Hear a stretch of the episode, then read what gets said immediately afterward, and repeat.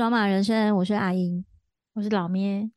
好，我们今天继续聊那个此时此刻的另外一集《一家之主》。《一家之主》反而是我最后一个看的，怎么会这样呢？哦，对啊，你为什么不想看？为什么没有想要？为什么没有想要点开？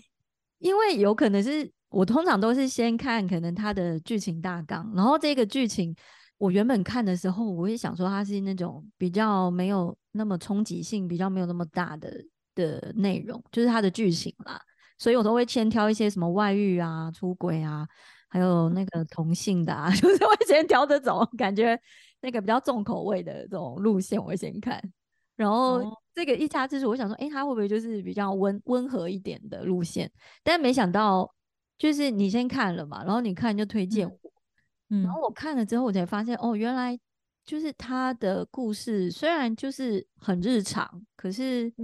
就讲得蛮好的啦、嗯啊、不管是那个故事本身或是那个演员，我都觉得嘛整个都蛮好看的。哦对啊，我喜欢演员欸，然后里面就是演得很可爱欸。对啊，一家之主就是在演一个，一般来讲大家都是想说老公出去上班，然后老婆可能在家里当家庭主妇，就是他们这个家庭原本的设定是这样，就是尤其是有了小孩以后，就会后来因为疫情的关系、嗯、老公就是work from home之后就是非常的开心，然后演演就是演他老婆那个演演就才发现一步一步的发现其实老公内心里面其实是怎样的人，他就是里面就很喜欢陪伴小孩啊。对啊，他就是很喜欢做家事然后陪小孩这样的人，然后喜欢煮饭然后还觉得说、啊、太好了，我可以在家工作了对啊，他本来一听到那个公司宣布，老婆还以为后面是什么大事，结果他是说宣布可以在家上班，然后老公就超开心的。一开始我对这部剧的想象就是这样哦，就这样子哦，因为啊我知道为什么了，因为我那时候可能觉得他会不会是有点像月薪娇妻那种路线哦、嗯、所以我就想说啊，那这就可以放后面一点再来看。但我前面没有发现说他是要演演员不会做家事跟比较不会带小孩，我以为他只是要呈现说他带小孩带得很累很忙碌、嗯、但后面后面因为他老公就是已经变在家工作了，然后他就是刚好也有同事邀约说、欸、你要不要回来，如果回来的话主管应该会很开心，然后他就是心里就是有被燃起那个想要工作，就是他应该是以前就是看起来就是以前业绩很好，对啊，所以他就是也也想要回去试看看，然后就是变成说他有工作之后他气色就变好了，对小孩也比较有耐心，然后另外一方面是他老公在家带小孩也很开心，所以就刚好找到一个平衡点。对啊，因为像有小孩之后啊，我觉得女生就是很常就是有在职场上上班的女生，如果你、嗯生完小孩你再回职场，很常会被问说那你小孩怎么办，然后不然就是说你居然跑回来上班，那你怎么不照顾你的小孩，你放心吗，你放心让你的小孩给保姆带吗？那个时候我很常被问到这样的问题，然后有的比较过分的还会说你是没有那么爱你小孩，或者是就会有人在旁边说风凉话，说他一定是觉得回来上班比带小孩轻松啦，或者是说这样比较开心啊，这样就也是。那他们是自己自己已经有小孩的人吗？有的是啊，有的可能，或者是有的就是那种长辈型的人就会在旁边讲这种风凉话。哦，那时候好像也是从怀孕的时候就就会有人关心说啊，那你小孩以后是谁带，那怎么带什么的。对，就是大部分的人都会很直接就会觉得妈妈应该就是要在家里带小孩，如果你再回职场，他们可能有的是关心啦，但是有的就是会用开玩笑的方式在说你怎样怎样之类的。但其实那个妈妈的心情很复杂，妈妈一方面也有的、嗯、如果是本来是事业心比较强的，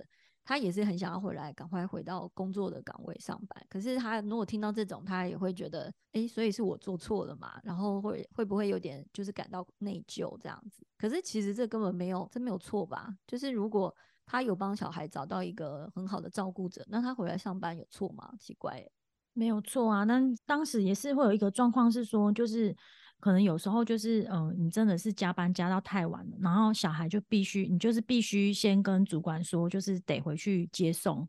然后可能也会有同事会觉得说为什么可以有这个有这个嗯，这是怎么讲，特权嘛，对，特权怎么可以，就是也有听过说嗯，有小孩有什么了不起这种话。有小孩的状态有的时候是其他的同事没有办法同理心去理解的，嗯，对啊，我觉得很混乱的状态，因为它这里面是疫情，再加上他们可能家里有了新成员，就是有新的 baby 来，所以就是在这种一团乱的状态下，他们重新两个人再去调整他们的那个角色。我会回想起我那个时候，就是刚生完小孩，然后回职场，就是在决定到底要继续请育婴假，欸、在家里照顾小孩，还是要回职场。那段时期间其实我也是蛮混乱的，或是我有请完育婴假暂时的回到职场，可是回到职场就像你讲，有可能要去保姆那边接小孩啊，或者就是我每每时间到了我还要进去那个会议室里面挤母奶啊，就是都会消突然消失这样子。有挤母奶也是也是会同事会觉得说，哎、欸，怎么消失这么久，殊不知那个是一个很繁琐的工作，就是可能会消失半小时。对啊，就是我虽然已经有先跟主管讲，但是其他同事可能也还是会嗯、呃，就是好奇说哎哎、欸欸，这个人去哪里了，或者是他会路过那个，因为他就可能路过公司里面的其中一个小房间，而且那时候还没有现在几乎大部分的可能办公的环境比较好，会有那个哺乳室或育婴室，可是在之前比较没有，所以有的时候有的还要去，有的人是要去厕所里面挤母奶，或是要去那种放杂物的杂物间里面挤母奶，仓库，对，就是同事，然后我就因为我后来出来我就有听到同事在那边茶水间说，哎、欸，为什么，因为他是说我们这样加班路过那个仓库那个房间里面都会有那个嗯嗯嗯嗯那个帮浦的声音对，然后就说那间里面不是没有人吗，为什么都会发出声音好可怕那你就赶快说没有啦，挤奶啦我跟他是在茶水间，然后我在可能在倒咖啡或什么，我就听到他这边跟别人聊天，然后我就觉得很想笑，可是我就想说到底要不要承认是我啊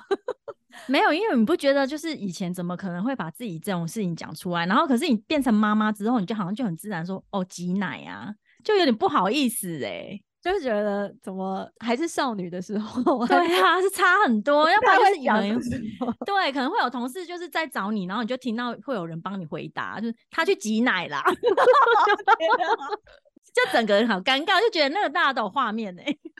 对啊，哎、欸，拜托，我们里面还是少女心，好不好？对啊，而且还要冲那个下班还要匆匆忙忙拿着那个保温袋，然后跑到那个那一间的冰箱把那个奶拿出来。我还有已经走到山下，因为我们那那时候那间公司在山上，我走到山下我才发现我忘记拿放在冰箱的母奶，然后还call我比较好的同事。这样好尴尬、哦、从冰箱拿母奶骑摩托车把它载下来，母奶直送很尴尬、欸、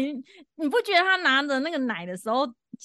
好像头脑里面我有一些画面吗？没办法，因为我那天我小孩已经没有粮食了，我一定要把那个带回去给他吃好笑哦对啊，吉娜也真是蛮辛苦的哎、欸。对啊，所以他里面就是有演出那个妍妍的，就是身为一个妈妈，而且他已经生第二个小孩了，他还是感觉蛮混乱的，他连泡奶粉泡牛奶都好像搞不清楚就是要泡几次，然后温度什么的，就是他可能是神经比较大条的这种妈妈吧，就感觉可能之前很大一部分是她老公有有就是分摊这一部分啊。哦，好啦，这样是蛮好的啦。对啊，就觉得说就很幸运，说他们好像感觉里面也没有经过什么争吵，就是他也好像还蛮能互相替对方着想的，然后也有找到一个平衡点，只是说妈妈看不下去，然后妈妈骂他，讲话都超直接的、欸、你就是假能崩啊，妈妈讲超直接的、欸、这样男生应该很受伤欸，然后很受伤啊，可是其实我们其实那个太太应该也蛮常被公公婆婆刺伤啊，所以算了啊你干嘛自己脑补啊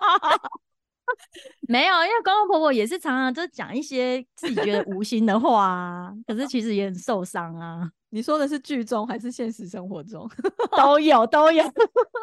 哦好好，剧里面也会有看，也是会有看到啊。哦对啊，但是他其实一开始就是演员一开始也是有一点挣扎吧，就是她一、嗯、看到一发现她自己的老公还去报名那个烹饪烹饪、嗯、发现她老公去报名那个煮饭的烹饪课的时候，也是有一点就是心里面好像想说，默默的想说好像、啊、你该不会就是想要打算都不去找工作了吧，但是她没有讲出口啦，只是后来她只讲说嗯、呃，也没有什么不好，但是她心里面应该是有一点迟疑说这样真的好吗，我觉得婚姻过程当中就是一直会冒出这种想法，就是对方跟你讲个什么时候，你也是会会一直不断的迟疑，说这样好吗？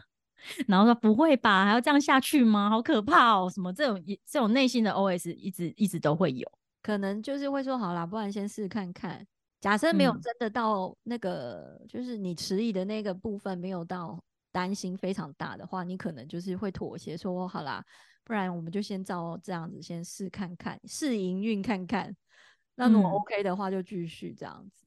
嗯、哦对啊。然后所以他们那里面就是我觉得这里面就是真的蛮幸运的，他们就是互相真的有互相扶持的感觉，因为他们里面也有说一起嘛，然后他就说好一起。嗯对啊，然后那个老公的 O S 就是、嗯、就是他觉得很谢谢太太，然后他觉得这样是让彼此放了一个假，这样子是没错啦，因为两个人可能都有各自的压力，然后职场上也有职场压力嘛，在家里照顾家里的事情、嗯、那个家务啊带小孩也是会有压力、嗯、但有时候交换一下就是可以转换那个心情，就很像可以放个放个小小的假期。嗯，对啊，只是只是我觉得社会上就是对于男生带小孩真的还是有比较礼遇耶。对啊，就会觉得好像很厉害啊，了不起哦。对啊，然后他上班也还可以带着小孩去耶，一般有这样子的吗？带上班带小孩去，真的吗？他他不是去当后来当烹饪烹饪老师的时候，小孩子在旁边吗？可是其实我觉得这样很危险耶，那边那么多那个煮东西的汤汤水水，那么修最用底下。真的 我, 我就想说还蛮难的、欸、很难有一个工作是让你可以带着小孩的。对啊，就是有一点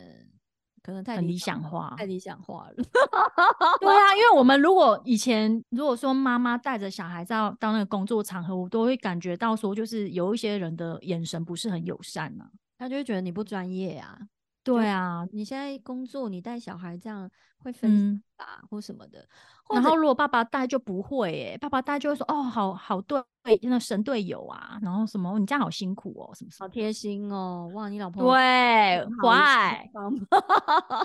不知道哎、欸，可能就是可能有慢慢的变好啦，现在嗯平权可能之后会对妈妈也友善一点，只是说非常慢大概我们当阿嬷了吧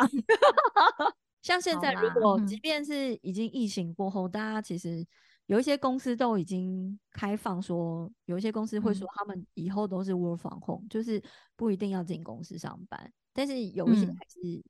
嗯呃、会希望你要每天都进公司嘛，但至少是说那个风气大家现在就是比较弹性、嗯、可是就算是在这样的状态下，我虽然我现在是自由工作，但是我有的时候比如说还是会呃有问到正职的工作，假设我有提出说如果一个礼拜我可不可以有一两天我是work from home，因为就是我还有小孩，然后我希望陪他的时间多一点，如果是这样的理由 我, 通我觉得通常都不太会被接受，就是对方好像就觉得这不足以成为一个理由的感觉。嗯，所以就是对啦，还还需要慢慢的进化，或者让这样的环境变得再更友善吧。对啊，应该就还是这样，因为我觉得现像现在很多人不生小孩，应该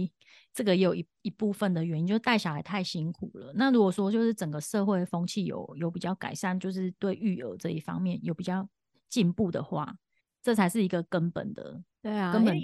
有的还下面就是办公室楼下有育婴室哦，那很好哎、欸，超好的哎、欸嗯，对啊、嗯，这样就很好啊，羡慕、啊、哦。对啊，刚刚讲到给彼此放一个假，但因为我本人就是就是已经在职场上也很久，我也觉得好累哦，所以我觉得我可以给彼此放一个假，但是不要太是那种无止境的长假对，因为如果太长的话就不像就不是放假咯剧里面那个修杰楷，就是她的老公也没有要摆烂啊。就是他也知道他老婆 嗯, 嗯有替他着想，但是他也没有要让老婆那么的辛苦啊，所以他有答应他的丈母娘，诶是丈母娘吗？对啊，就是有答应他跟那个妍妍，就是他老婆说他不会真的吃软饭的，就是不会只让就是把所有家的重担都给他一个人承担，他也会一起分担，所以他后来也有去找一个 part time 的工作啊、嗯、我觉得至少有在帮忙分担，也算是蛮负责任的啦，就是又可以照顾家里、嗯、又可以分担家里的。对啊，然后他那个妍妍还说他整个人都很好吃对啊，为什么他会讲到这个哦，因为他小孩在说那个，因为他他就听到那个阿嬷在骂他爸爸说吃软饭啊，哦，他就自己哦，他就是说，嗯、呃，他说问他妈妈说，嗯，妈妈什么是软饭？然后然后他就说，哦，是煮的比较比较软的饭。对啊，他的小孩是以为是煮的比较软的饭啊。哦，反正爷爷就说你爸爸煮的什么都很好吃啊，哦，对，本人都很好吃这样子。哦，他说爸爸爸爸说他不会再把饭煮的太软，然后他就说没有，爸爸煮的都很好吃，他整个人都很好吃。对啊，把真心话讲出来，蛮好笑的。就在里面就是看得出他们两个感情很好了。对啊，还会做便当送到老婆的公司欸，真的很不错欸，难怪他后来很好吃哦。他后来都抢走那个烹饪老师的工作啊，老师超不爽欸。因为所有的婆婆妈妈的目光都在她身上那老师好可怜哦。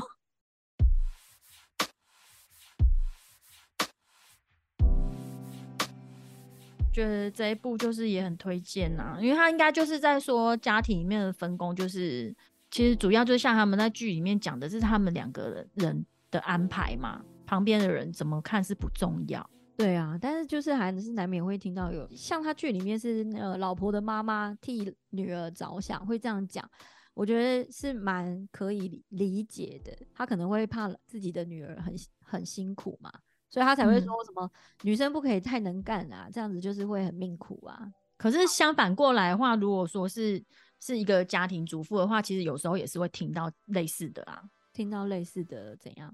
公婆也是会会类似说，就是呃，儿子养全家很辛苦什么之类的。OK， 谢谢。那饭是谁煮的？啊、你说饭是谁准备的？衣服是谁洗的？是啊，就是所以就会觉得说，哈，我觉得长辈真的不要讲太多哎、欸。对啊，就是就是其实，因为其实如果我们没有去干预长辈的生活方式，我觉得长辈应该是也不要。对自己小孩的家庭就是直接干预太多，或是你至少是跟你自己的女儿讨论过，对对，了解，就是跟你自己的小孩啦，不管是女对对女自己的小孩讨论之后，然后你知道他们两个人呃的想法，然后你可以给他建议或什么的，那你直接在两夫妻面前这样直接讲，我觉得直接摊牌子真的是蛮就很直接，就是会让人家觉得有点不礼貌的感觉，被冒犯的感觉，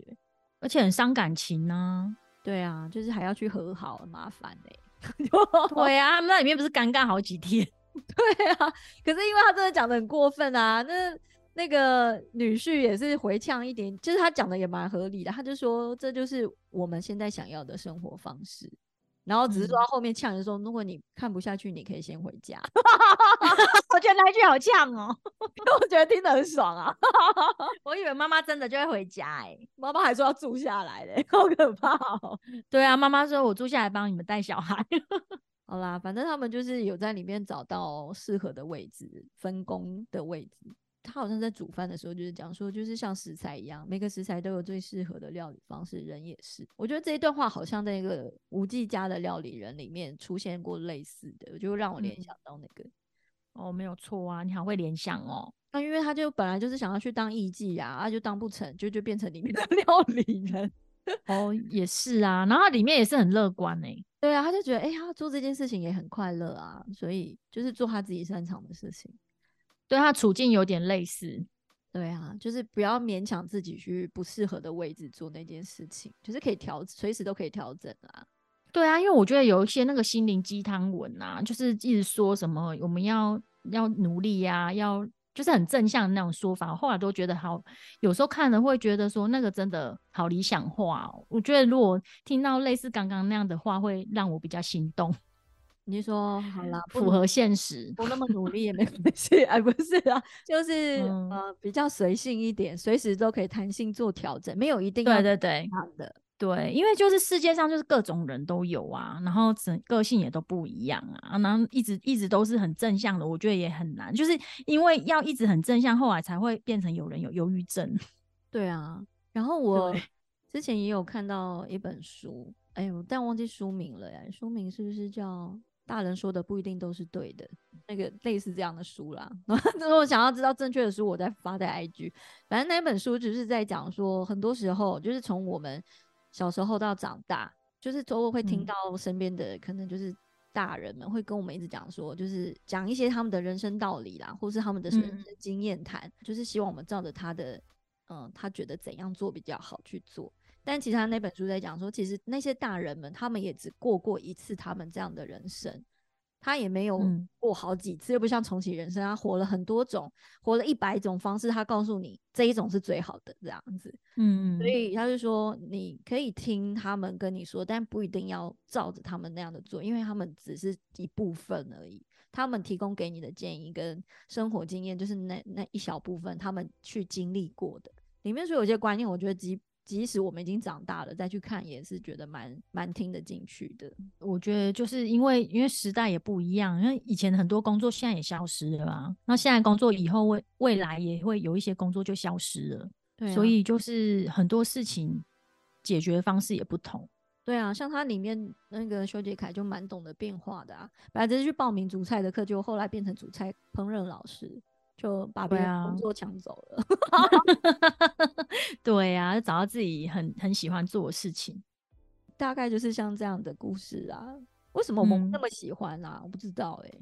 为什么？你有很喜欢吗？我觉得他有排到我的应该就是前二名啊。对，我也蛮喜欢的。我是喜欢说欸，他的他的那个呈现方式吧，因为像他其他有一些有有其他集的话，我就觉得会很不合逻辑，然后这个我觉得比较能够感受得到吧，就是感觉就是在日常生活中会发生。嗯，对啊，因为像那个石进秀那第一集那个我觉得太梦幻了哦，那个我还没看呢。哦，好好，那我再找时间来看一下。我的前二是一家之主，还有那个站了一整晚。哦，站了一整晚不错啦。对啊，但是那个因为就是要讲一些色的，我们也没什么色的好讲。就算有也不好讲。反正下聊啦，我们就是挑了。对，所以我们就挑了清井泽跟一家之主跟大家分享、嗯、如果你还没有看此时此刻的话，我觉得就是你可以，就是我们推荐的你可以先看啦，就是这这两集我们是觉得蛮好看的，也可以看自己的喜好啦，反正还有各种不一样的话题。对啊，就是各种爱情的角度都有样貌啊。嗯，好，那我们今天就聊到这边。喜欢我们今天的介绍跟分享的话，欢迎到 Podcast 给我们一点就是鼓励跟五星好评、嗯、谢谢，拜拜拜拜。